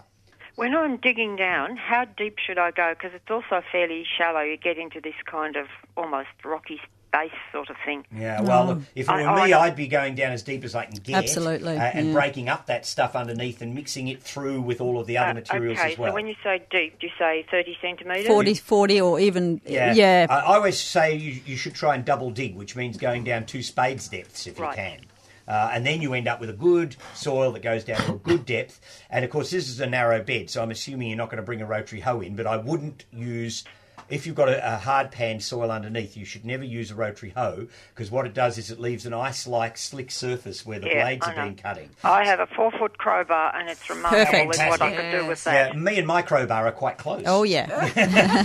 because I had to break up a yellow clay soil, is what I started with at Macedon. I had no topsoil 35 years ago, um, and it was just the grey smudge under the gum leaves. Everything else was this whitish, yellowy, horrible clay with an occasional rock in it. Uh, Sounds like my place. well, there you go. Sounds like a lot of places around Melbourne, I think. Yeah. okay, now that gets me the picture of improving soil uh, plants. But it really is hot and dry in summer. I, I water, but it will get a lot of hot sun. What about one of Stephen's osmanthuses? You Perfect. could, uh, and uh, but it's a narrowish bed, and you've got a driveway, so you do need to be careful what you put in there. Yeah. Uh, um, and you've got a fence as well, so you might want to screen the fence a little bit. Um, uh, so there's lots of different things you could look at. Uh, certainly, there are some climbing plants that would grow quite well. Things like Virginia creepers, Boston ivies, uh, all those sorts of things would grow quite well along the fence and give you lovely autumn colour, uh, and are reasonably tough and will cope with the heat. Um, as far as shrubs are concerned, there's oodles of sun-loving shrubs, so you're probably not terribly limited. It's a matter of whether they grow to the right shape or whether they can be pruned Well, to the right what I shape. did put in there, but they're just sitting there and looking really miserable, is um, a native Baeckea. Yeah. Fine leaf, and it'll. I'm told it'll grow to about one and a half metres, which would hide the fence. Yeah. How how long ago did you put the Baeckea in? Two years. Yeah, well, I'd be giving up on it about now. Uh, if it hasn't started to kick off by now, uh, it probably won't. well, it's not dead. Yeah, so but that- that's I the worst- everything. Yeah, but that's the worst thing that can happen. I'd ra- much rather things die. Then it takes all the indecision out of the, the whole thing. You know, have something there sitting sulking for two years. Um, that, that's just a, an affront. Well, as I say, like I didn't look after the soil first. Yeah, and that's what always I the should issue. have done. Yeah, and look, I'd be inclined to suggest you turn the Baeckeas into sacrificial offerings, um, and Turn because them you- into compost. yeah, yeah, and you do need to get into that ground. And whilst you've got plants in place, it's hard Makes to do it things difficult, underneath. that's right. So just take a deep breath. Grab hold of the base of the trunk of the Baeckeas, give them a good tug, they'll probably come straight out of the ground, uh, and then start from scratch and get your ground in good order. And I'll just make a couple of other th- suggestions or ideas that could be worthwhile considering. Uh, there are some very nice upright clumping bamboos Oh yes. which would look lovely along a fence line and give you a lovely soft effect. And even if they fluffed out a bit, the car can brush past them without damaging the car or the bamboo. Right. Um, and somewhere that tends to be a little dry in summer and quite hot is often a good place to get some of the South African and uh, warmer climate bulbs growing. So if you want something down at ground level, you could put in things like nerines, belladonnas, um, spring flowering things like um, daffodils, uh, grey hyacinths, all those sort of things, because they die down in the summer, so they don't need any moisture during the summer months. So if you're looking for colour at ground level, there's a multitude of good bulbs. Even, dare I say, some of the beautiful and stay-at-home ornamental oxalises. I no. Oh, come on. Uh, I'm interested to hear the bulbs like the nerines because I've actually got nerines and they've stopped flowering because they've grown where I've got shady tree over Yeah. them. So that might be an idea to sort of somewhere of to them. move your nerines. Yeah. So you know, so there's a few ideas that could be good and, ke- and keep you entertained. Um, and and yes, you've just got to pick the right things that are going to grow in that narrow bed that aren't going to be a problem. I mean, most of Graham's roses are likely to be an issue if the car brushes past them. Uh, and so, unless there's a very fastigiate rose out there that you can buy, No. and Graham's sort of making strange facial noise at the faces. You could put some really nice pillar type Yeah, roses. yeah, well, you could perhaps grow Yeah. something on the fence, Yes, you know, and grow yes. one of the climbing or pillar type roses. Yes. But certainly, most of the bush roses and things are probably going to grow out and get too Yeah. broad Yes. in a 75 centimetre wide bed. I, I like the idea of the bamboo and the. Um, uh, I'm not sure what an osmanthus is. I'll go to my local nursery and find out. yeah, yes, have a look at what they look like. But there's oodles of interesting things. Actually, I did even bring something down today that I might mention in passing that could do the job. There is a semi dwarf bay tree. That Oh, you can yeah. get now, um, and this can get to two meters or more, but it's quite slow growing and it's very prunable. So you can keep it in, in, in order very well, and it's one I'm starting to sell to people who are looking for a bay tree for a pot because it, it stays quite small. It's unfortunately called Little Imp, um, uh, I'm not sure about Little Imp, but anyhow, it's a, a classical bay tree, but it's not going to grow into a great big tree. Um, so, and you've got the lovely scented foliage. You can go and do a chicken cacciatore or whatever uh, on your way down the driveway. Okay. So there's oodles of things to select from. You just got to be a bit inventive, but you do need to work on the ground. Chick, chick, Yes. Chicken cacciatore maybe is coming up. Okay. Thank you very much. Thanks, That's a Margaret. pleasure. Good on Bye. you. All right, and uh, we go to Lindsay in Nunawading. Good morning, Lindsay. Hello, uh, panel. Uh, I'm just inquiring about a um, sandpaper creek fig, Ficus coronata. Mm-hmm. Um, it's growing very healthily. It has uh, lots of flowers in the spring and summer and autumn. Uh, but what it misses, I think, is a little um, wasp that um, goes into the fig and will um, uh, fertilise the flowers so that they stay on the tree and um, you know start fruits. Yes. They they will drop off. You have numerous little buds dropping off because they're, they're not fertilised. So I'm just wondering if there's anybody out there who may have um, one that fruits, which will probably mean that they've got the Yeah, they've got the The wasp. wasp. Yeah. yeah. So um, you're putting in a plea, basically. Sorry. You're putting in a plea. That's right. Yes. Yes. If anybody out there um, is uh, look, it probably wouldn't be till the um, spring, you know, late spring, summer period. Um, if there's anybody out there who's, uh, you know, yes, who's fruiting getting fruit on there, Yes, yeah. I would, I would, uh, you know, be keen to, you know, do a swap with something else or whatever. Yeah. I'm sure people will share their wasps. I don't. Yeah. I don't Yeah, imagine yeah, I- anybody would have a problem with that. That's Um, good. All right. So the issue now is we need to have some way of people getting in touch with you. If they, are you prepared to give your phone number out over the air? Uh, yes. Yep. Yeah, because I, I can't imagine anybody's going to ring you unless they can help you. Yeah, that- that's so right. perhaps if you just give us your phone number over the air, and if anybody out there has the native sandpaper fig that actually fruits, then uh, Li- Lindsay wants to hear from you. Yeah, that'd be great. Yep. All right. So what's your phone number?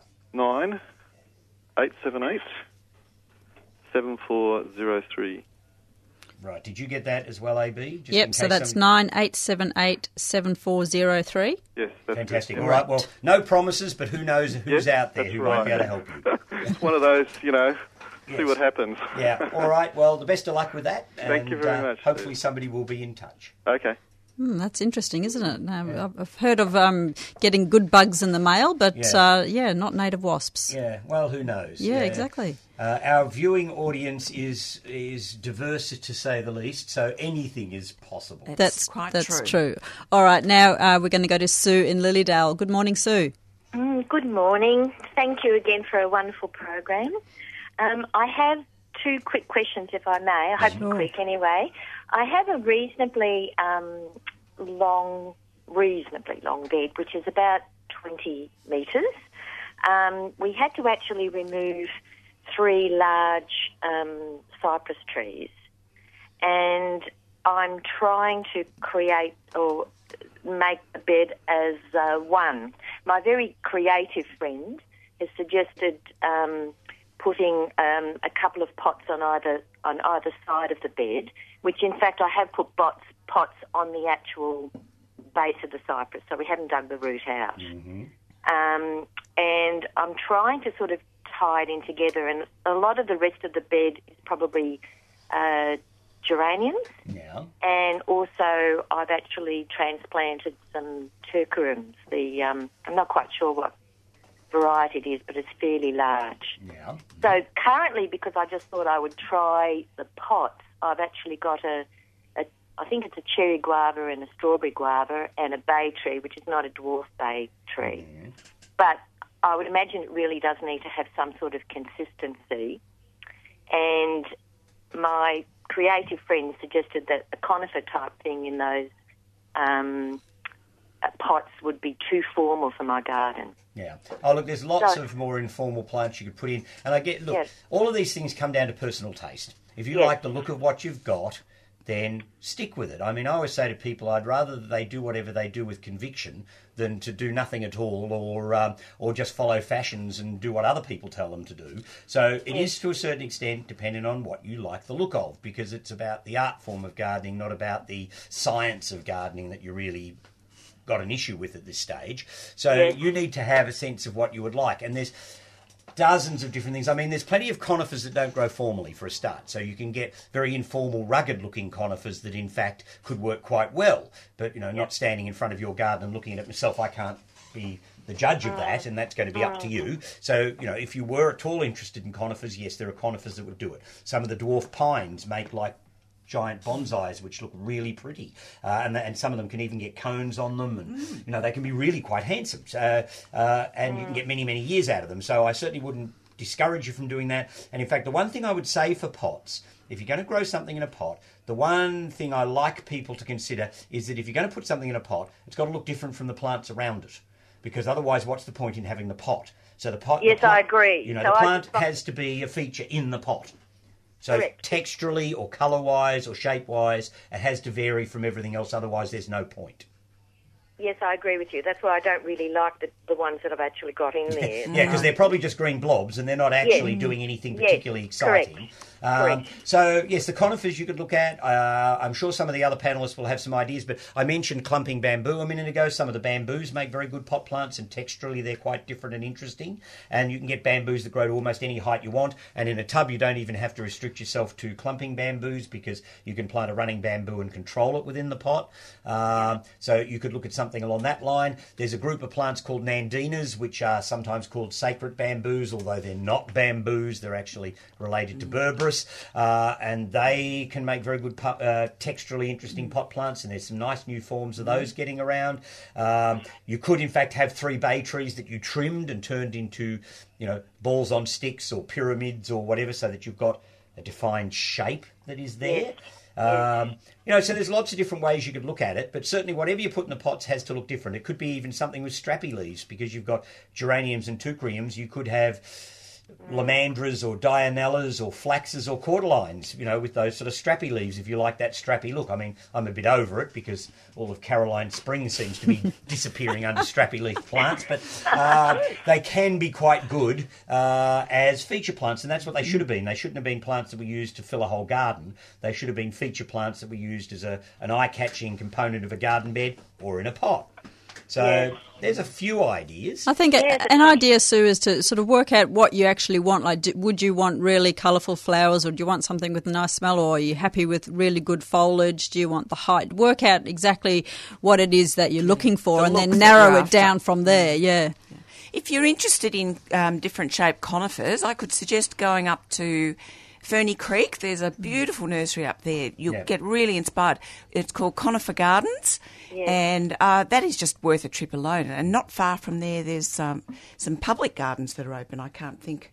Yeah, well, you've got the called, but- Tindale Gardens. Yeah, the that are not Tindale Gardens, away. yeah, really Uh, close. You and of a course, by the time you're up there, you could go to the rhododendron gardens. You could go to um, Cloud Hill Cloud also, Hill, yep. Pirianda. Uh, there's a whole range of places you can go up there, so you can spend the whole day. A day's worth. Yeah, yeah, Yeah. and you can go to a nice. And you'll Palatial. surely see something that just fits the bill. Yeah, so if you did want to go that way, that would certainly be uh, a possibility. Okay, that's fantastic. Can I ask one quick question? Sure. One quick question. Oh, it's just that we have a one of our um, animals died and um, buried, um, and we're actually wanting a tree that has orange, whether it be flowers or fruit. Persimmon. That particular, yes.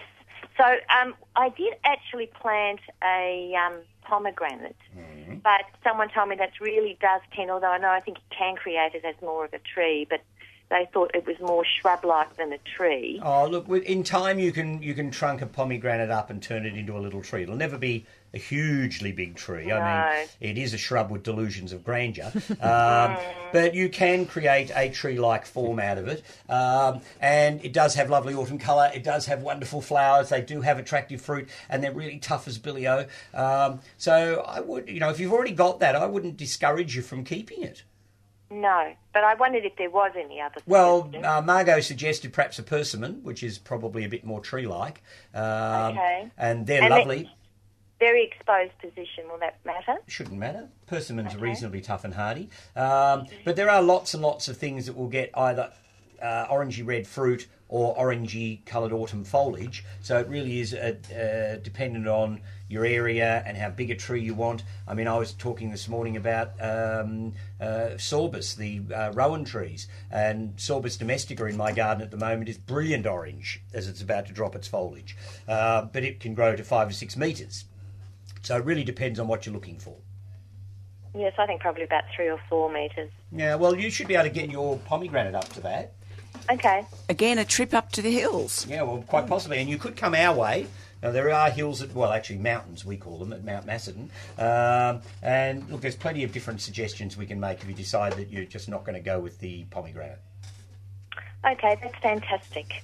Thank you very much for your help. That's a pleasure. Good on you, Sue. Thank you. Bye. Now, given that it is Mother's Day, we really should get to a couple of roses that you've brought in, Graham. So, do you want to, um, yeah, start with? I don't know. That pink one looks amazing. And looks very motherish. It does. it's it's a rose that's called Busy Bee. Oh, that And- sounds like a mother as well. Sorry. to all you mums. Well, we'll remember it as that, won't we, Stephen? Yeah, yeah. Um, and in the rose world, it's it's considered to be the most prolific rose that's been produced in a lot of years. Yeah. And it won't get very tall. It's around about um, 400 millimetres high, and would go beautifully along the border, or would go really well in a pot. Mm-hmm. And it will go through from um, October right through to May. And So it's, it's a one that just keeps flowering right Yes, through. very prolific, and bred by Kordes in Germany, who bred some of the best roses in the world. Mhm. And the other rose I've got here is is one that um, we've bred at our nursery, and it's called Gray's Blue. And it also will get about the same height, around about um, 400 um, millimetres in height. Uh, does well in the pot, and it's a mauve colour with strong mauve um, down through the actual flower itself. It's a miniature, and um, it's also got a perfume, and it's thornless. And Graham, why is it called Gray's Blue? It's named after me, the breeder. Yoo-hoo! so not grey as in G R E Y. No, well, Diana says that she calls me Crazy Grazy, so we, we the next rose we get will be called Crazy Grazy, I think. Um, but we've called it that for want of another name, actually, and um, we, we're still because naming in roses, as people would appreciate, is very, very important. Oh, look, uh, a good name. Well, it's not just roses, Graham. I Mhm. mean, uh, it's one of my bugbears in, in horticulture is that so many nurserymen give plants. I mean, you can't help the botanical name. I mean, that's got to be Latinised, so you just mm. got to live with that. But cultivar names, some of them give them such dreadful names that the plant is never going to be a winner, mm. either because people can't pronounce the name, they can't spell it, or it's just a naff, silly name that mm-hmm. doesn't really give you any sense of the plant or it's not engaging. I mean, the classic. It's more a marketing ploy. yeah, and and some of them are really sort of mm, cringe making as well. You know, some of those really sort of cutesy wootsy names. Um, but to give you a classic example of good and bad plant naming, there's a rhododendron out there, been around since the 1890s, I think, called Pink Pearl. Fantastic name, easy to remember. Uh, connects with the plant because it's pink, um, and it's probably sold more rhododendrons than any other rhododendron. In fact, probably a whole pile of them put together over the years. And yet, having said that, pink pearl is not a particularly good rhododendron. It has slightly yellowy foliage. It's not a particularly bushy grower. The pink has a slight mauvish stain to it, which isn't actually very pleasant, I don't think. And the flower heads tend to drop out when you get a wind. So I don't think pink pearl is particularly good. There is a rhododendron out there that has big, clear pink flowers, good solid dark green foliage, makes a nice bush, is perfumed to boot. Its only issue, apart from its name, is it's actually quite hard to propagate, so it's never going to be popular among, among nurserymen anyway. But unfortunately, it was called Faggetter's favourite. it is never Not very popular. it's never going to sell well. I mean, Mrs. Faggoter, whom it was named after, was probably a lovely lady, but her name isn't going to sell the rhododendron. And I had the same conversation, in a sense, with John Nieuwesteeg, who everybody knows is quite a, a well-known rose seller in Australia. And John has actually got a rose that he bred that was a it's a first-generation hybrid between two species. It's a charming little rose, and the Rose Society's decided they're going to call it Rosa Nieuwesteegii. Mm. And I said to John, well, that's all very charming to have a rose named after you, but nobody's going to be able to pronounce it or spell it, and it's not going to sell a rose. So wouldn't it be better if Rosa Nieuwesteegii, if they're determined to do that, is the name for that cross, and then you give each hybrid that comes from the same cross its own cultivar name? So we're now in discussion about what would be a good cultivar name for John's Rose, which is a really pretty rose. What about John's Rose? No, Sounds quite it's- simple. Yeah, but it's, pro- it's probably probably too simple actually. Um, but I saw it in Virginia Haywood's garden, uh, a plant of this rose, a Nieuwesteegii, and she had it in a bed with a whole pile of native shrubs, and it actually blended in beautifully.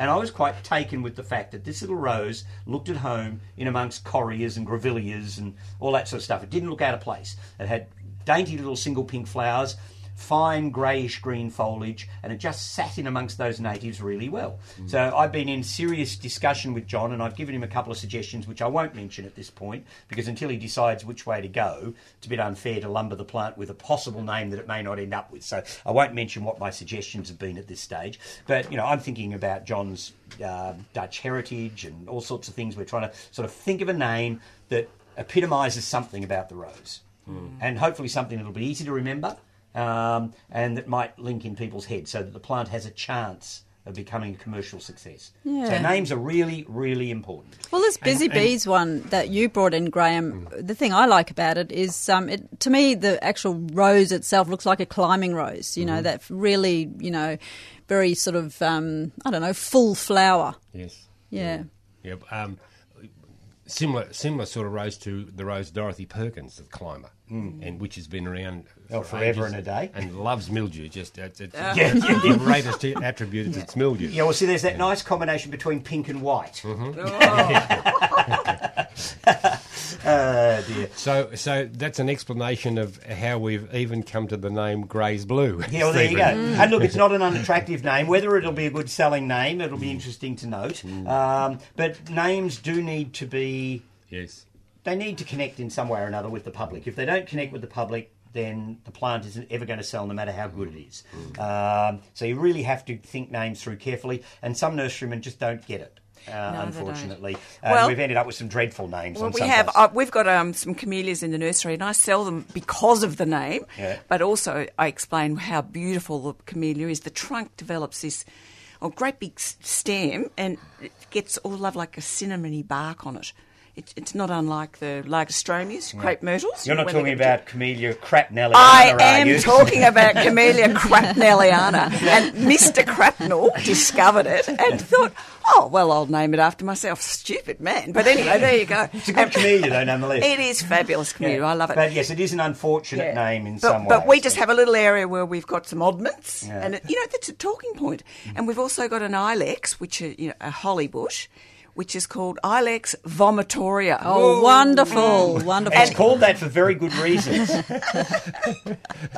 Please explain. well, uh, you can make a tea out of the leaves, but if it's over-consumed, it will make you throw up. Is that right? Yeah, yeah. Oh, I so didn't know it's that. very high in caffeine, um, and it was used by the North American Indians as a tea, um, but had to be used in with discretion. You couldn't just sit down and drink cup after cup because it would make you throw up. So vomitorium is actually a very appropriate name, if somewhat off-putting uh, for the plant. Um, but you know, so be it. I mean, Yeah. I do like the fact that somebody has actually thought out the name as something that has something to do with the plant. I Yes, bet, I bet their useful. six-year-old son named it. Yeah, yeah, and, and look, kids would love to have an island Absolutely. vomitorium in their garden. Yeah. But you know, it's the most beautiful plant. It's really tough.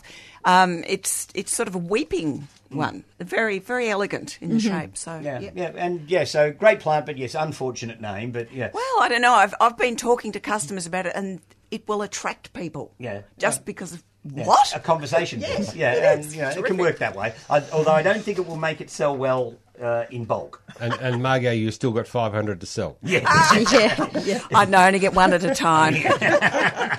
Oh, we should go to a couple more callers. So we'll go to Mark in Gisborne. Good morning, Mark. Oh, good morning.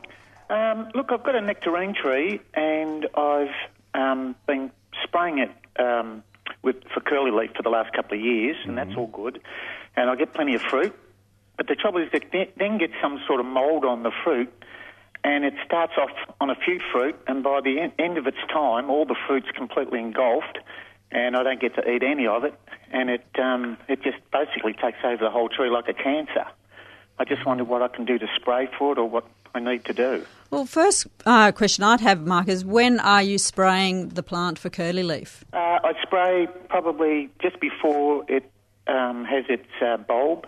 Um, Just before it buds up, just before they up, I burst? should say, and, Yep. and just prior to that, a couple of weeks prior to that. Yeah, well, it does sound like good timing. It it actually sounds like it would take control of any other fungal diseases. Yeah, and see, I wouldn't want to spray with anything else. No. Uh, I mean, you, you're potentially supposed to be eating this stuff, so I wouldn't want to sort of put any sort of really nasty or toxic sprays onto the tree. Not white oil or anything like that. Well, white oil's not going to have any real impact on a fungal disease like what you've described, so I'm quite convinced white oil's not going to help. Um, is it in a nice open area where it gets plenty of air circulation? yeah, and, it's um, um, yeah, it's in a real good spot actually. Yeah. and it's growing well and doing fine otherwise? Yeah, and all the other trees I've got in there with pears and ash apples, they all, I don't have any problem with any of the Hmm. fruit from all the others. It's just this one tree, and I get plenty of fruit. Yeah. So, and, and the, the it just develops on the fruit itself. Yeah, it starts off with, say, two or three, and then, so you pick them off because you know they're bad. Yeah. But before you know it, another two or three is infected, and, and then you just keep, every day you go out, you think, well, at least I'll get half the tree, and then just before they're getting, you know, point of picking, they, they, the mould just takes over and just, within two days, they've shrunk down to like a, an almond size. Mm, that, that does sound completely engulfed it. interesting. Um, look, there's a couple of things that you possibly could do. The first is, I mean, you might want to spray when the fruit start forming. You know, by the by the time they've fully grown and ready to pick, you know, the fungicide will be well gone. Obviously, you'd be washing them anyway. Um, another thing I'd consider is raking up any leaf litter that you've got around the place and just really tidying up the garden. Try and get rid of as many of those fungal spores as possible. Um, give the tree um, as, as much as you can reach a, a really good foliar feed with um, liquid seaweed just to try and improve the vigour of the tree because that can Right. often help. Okay. Um, yeah, and any other suggestions, guys? It What do you sounds think? internal. The whole thing is affected, like might have root rot or something. It's it, and if that's Trouble is, happened. it's a healthy tree. It throws really good The, leaves. the other alternative, of course, is to take the tree out. Yeah, I'm thinking if it does it this year, I'm going to rip it out and plant a. Yeah, uh, yeah. So you, Margot's written down on a piece of paper: buy nectarines from a shop.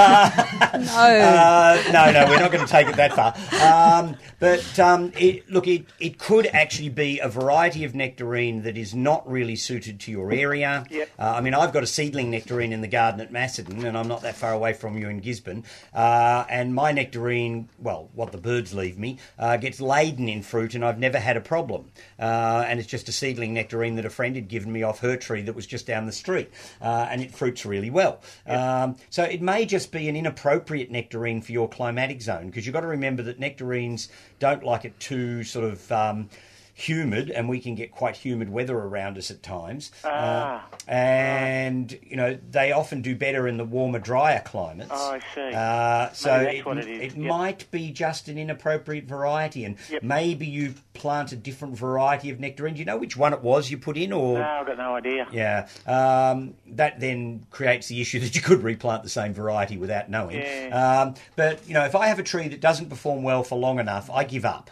Yeah, I'm a bit the same. You know, Although, I, although, Mark, what I was going to say, I mean, often with nectarines, the fruit can cluster on branches together quite closely. So if you picked out every, you know, second piece of fruit when it's small and just allow that extra bit of space, Yep. that that could help as well. Yeah, that's a good idea. I agree with that. but that. look, at yeah. the end of the day, you've got to decide whether it's worth it or not. Yeah, I agree. Uh, and I certainly am not prepared to spray serious chemicals on my fruit trees because otherwise I can buy fruit that's already had serious sprays Mm. on them from the greengrocer. yeah. You know. Do you know, very we don't much. even sell nectarines in Kyneton because they just don't thrive. No, they're, It- they're, they're very borderline. They, they are, and they get. Um, there might be a variety that does better than others, but we're not. I'm not aware of it. Okay. But they uh, get hit by the late frost, so Yeah. Yep. you know the reverse is true. Okay, thank you. Oh, good on you, Mark. Thank you. And uh, oh, now we are going to go to Ken and Sunshine, and uh, I'm glad you've called in, Ken, because I lost your number. Oh, did you? I did. Um, look, I've just found, I never wanted to work again. I'm on the pension, and I never wanted to work. But you've, I've just found you've just found me a job. Oh, I want we? to become a tea person at Parliament. Really? Oh yes, that tea'd be lovely, wouldn't it? You could make them all sick. Yeah, I, I'm not sure what it tastes like either because I've never tried the tea from Ilex Vomitorium uh, for obvious reasons. Uh, I've only read about its usage, uh, and it just, yeah, I sort of figure that life's too short to worry about, you know, uh, things like that. I'd rather have my Liptons or Tiny Tips actually. But You're you right. But Yeah. the politicians have got strong stomach. Let's see how good they are. um, I, I rang up to uh, to just give you a, an update on the park. Oh, how's it all going, Ken? Well, well, I don't know whether they're playing games or not, but it gives us more time. They're going to have, um, and they're going to have an independent inquiry which we can all go into. Actually, Ken, before you go on, maybe you could give um, other listeners an update on, on actually what, what's going on. Okay, then. Well, what what actually happened? The Brimbank Council is not actually council; it's commissioners, and they should be there to just oversee the the place. And uh, what they're doing is selling off our parklands. There's actually 24 small parks. They're not huge. They're small parks, two or three blocks, and uh, they're starting to try and sell them off. Well, we're fighting the one here. There's a um, a block. It's got it's about a four block, four house block park. So um, we've um, the West Sunshine Action Group, which has been going for 40 years. It uh, it's it's jumped in and and and we're taking them on. But it's just so stupid because surely the politicians can sign it off. Now I went into into um, a politician's office, a minister's office, and um, spoke to his staff. And I said, "This is what we're going to do. We're going to take the park over. We're going to do this. We're going to do that. We're going to do this." And they said, "Don't threaten us." I said, "Look, I'm, I'm just telling you what we're going to do. We want to save our parks." But anyway, anyway um, it's amazing. So we might, I, we won't, but if we lost it, it's through stupidity. And, and what can other people do to help? Well, when when when we um, anyone from the western suburbs, when we when we go and occupy it, we just love everyone to come and join us because this can happen in any in any suburb. And, Sure. How can people find out more about it, like if they want to come along to one of your action days? Well, um, they can they can ring me and leave me their numbers, and I can ring them. My i my mobile is uh, O double four eight four eight two eight double O. And my house phone number is nine three double one double three four nine. Now, when when the when the time comes, I believe we're going to win it because everybody is just so determined, and the and, and the community. I mean, every campaign you've got to build up a campaign, and it's building up, and the committees uh, is extraordinary, and, and they're very good people, and um, so we're going to we're, we're going to um, we're going to go the full hundred yards. Well done. Thank you very much. Good on you, And I'll still keep you informed. Yep, yep, With no, what's that- happening. Thanks very much for all your support. Oh, you're welcome. And yeah. when we have the indigenous, when we we're going to plant indigenous trees in the area, and we're getting them from um, the Newport Indigenous um, Nursery, and uh, we're going to get someone to um, an Aboriginal people to come down from St Albans. We've got hold of people, Aboriginal people from St Albans, and we're going to do a smoke smoking ceremony. So it'd be fantastic if everybody came. Oh, that, that, good on you, Because Ken. we're going to invite the press. Yep, sounds And great. people- And new people too. All right, good on you. Thank, Thank you you so much, much. for ringing in. All right, well, now we've got a few more callers. We'll try and get through everyone this morning. Um, we'll go to Ruth in Bentleigh. Good morning, Ruth. Oh, good morning, everyone. Um, just quickly, I had a phone call when I think it was Merrill was talking about some type of a weeping camellia. Was, what did I hear wrongly? No, there are ground cover camellias that are sometimes grafted onto standards uh, that can be grown as a weeper, and it's a variety called Marge Miller. Yes, I know that one. Oh, I thought there was uh, another. Well, there is type. another one out there, but I'm not sure how available it is, just called Snow, Yeah, which is also a ground cover camellia. I'm um, I'm wanting to get something a bit different, and uh, it's terribly hard. You get the same things being repeated through the nurseries all the time. Mhm. All right. Well, I'll you need to go to nurseries that have unusual plants, like Yes, mine and. Margot's and Yes. Yamina Collector's Nursery up in the Dandenongs. know, and, you know, but, uh, you I need don't to have- support us all. if I had car access, it would be a lot easier. Yeah. no, thank you anyway. That's a pleasure, Ruth. Bye. Ah, and uh, now we've got uh, Graham. Own, own Graham. Hi, Graham. How are you? Hello there, AB and gang, how are you going? Good. I was hoping you'd ring in and help solve that nectarine problem. Yeah, I used to grow, we, we used to grow many nectarines com- co- commercially, so we got to get, got to know this rich brown brown rot is the a term that the, the, the nursery uh, put upon it. It's the curse of the stone fruit industry. And if you get wet, humid weather, it's it, it's very very hard to control indeed. I think AB men- men- mentioned sanitation, which is so important. You know, like you say, any of that old fruit that has dropped to the ground or leaves, you get get, get rid of that through, through, through, through, through the late autumn and, and winter time. And the other thing is, they'll often uh, because they've rotted on the tree, the the the, the fruit the, the fruit on, on the rotted fruit will stay there in a little clump. We call them mummies, and they, they perpetuate the the, the, the, the fungus, you know, from year to year. So, what would you do as a treatment, though, Graham, if you were going to try and keep this nectarine tree? Yes, well, uh, again with the sanitation bit, i- if he watch, wa- watches his tree, and, and as soon as he, he mentioned, you know, the, a, a few will rot sort of thing, and then and, and if you don't pull those those first few rotted fruit o- o- off the tree, they certainly it spreads through the through the tree. So again, sanitation is very important in, in, important at, at, at, at that time. Uh, the, the, the other thing is we, we sprayed, we don't like to spray these days too much, I know, but we would spray with mancozeb at, at late petal fall when, when, when, when the petals are just fall, they're falling So, off. Mancozeb at petal fall.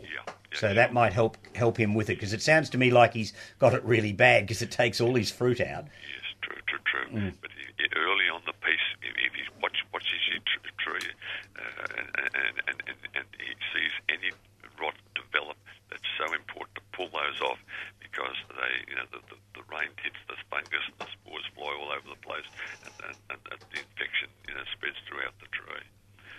So I think sanitation is pro- pro- pro- probably the, the, the, the, the, the, the best thing. Yeah, like, that- like you were saying, uh, you know, with o- opening the tree up a little bit so that you know you get airflow through is another you know, uh, ploy that you can use. Yeah, great advice. And Graham, that mancozeb that you put on petal fall, is that only if the tree's diseased, or is that something that you can do to improve the vigour of all trees? Well, it's uh, it's uh, it's just a good fungicide. Yep. Uh, uh, I think you know with this one, you know at least you, you, you're spraying it early, very early in, in, in, in the fruit's life, and, and so it's not going to be something that we're going to imbibe with a, a, any worry. Mm-hmm. Good. Yeah, that's the way I'd see it. Yeah, wonderful. Good on you. Good on you, Graham. Thanks. Always good to hear from an expert. Good on you, AB. Thanks a lot. Thanks a lot. Bye, Graham. Bye for now. All right, and uh, we've got uh, Jill in East Melbourne. Good morning, Jill. Good morning. Uh, hi, Stephen. Hi, everybody else that I don't know. um, I've got Nandina domestica that's grown very, very tall, very lanky. If I cut it back, will it grow again? From Oh, yes. you can't kill Nandina domestica with pruning. And so, should I cut it all the way to the ground? Well, it probably would be a good idea because if you cut halfway up, it's going to shoot from where you've cut. Mm-hmm. So you'll leave the bare leg still. Yeah. So I would cut it back right back, but I wouldn't do it right now. No. Not because you'd do the plant any harm, you won't. But because we're going into the cold weather now, it's just going to stop. It's not going to do anything. So you'd be better to leave your slightly lanky plant there than have no plant to look at at all, Exactly. and then prune it back in the spring when active growth is about to start, and then things will happen really quickly Give it a afterwards. good feed in spring. Yep, and, I- and it will before I- quickly shoot away again. Uh, I might add Nandina domestica in its old wild form. Part of its character is that sort of long, sort of upright sort of habit it has. So when you say it's upright and lanky, uh, in some people's eyes that might be seen as vertical and uh, an accent plant. So uh, it really is dependent on your own attitude to how things look. Um, uh, I've got quite a few. Sort of about, sort of about five feet. Yeah, you know. yeah. Well, that's about average height for a Nandina. Oh, right. But Yeah. it's got no leaves on those stalks. Yeah, yeah, yeah. And that look, that's fairly normal from them. And the Um, other thing, can I ask? You know that um, structural plant that some people call honey locust. You know, it's got those. Um, it has reddish, rough sort of flower occasionally, and the Melianthus very structured. major? Now that's got the same problem. It's tall. Yeah, well, yeah, but the Melianthus you cut down every year anyway. Right. Oh, Uh, when it gets too tall, uh, it loses all the lower leaves. Um, and what I do with mine is I cut mine down to ground level, and I do it every summer because by the winter then it's regrown itself, and I've got all these lovely silver leaves for the winter. Oh, oh, well, I've missed out, haven't I? Yeah, so I'd leave it now and let it do Till its spring thing. again. Yeah, well, when, when well you can cut it in the spring if you want, but I like to cut it midsummer so that it's refurbished and looking at its absolute peak for the winter because then I've got something really special to look at in the winter when a lot of other things are dormant. Okay, well, thanks for that advice. I'll I'll sharpen the secateurs Good for you. Thank you. Happy Mother's Day, everybody. Bye. Bye. for now. Oh, great. Well, um, so what's everybody up to for Mother's Day? Work. Work. Oh, Work, no. work. well, I'm going to go and eat cake with my mother-in-law. Oh, well, that's Well, a really nice idea, AB. My, and- my daughter came up last night Mm. and she's going to cook dinner for for us tonight. which is Terrible. nice. But she's going into the nursery this morning to do, you know, wrapping.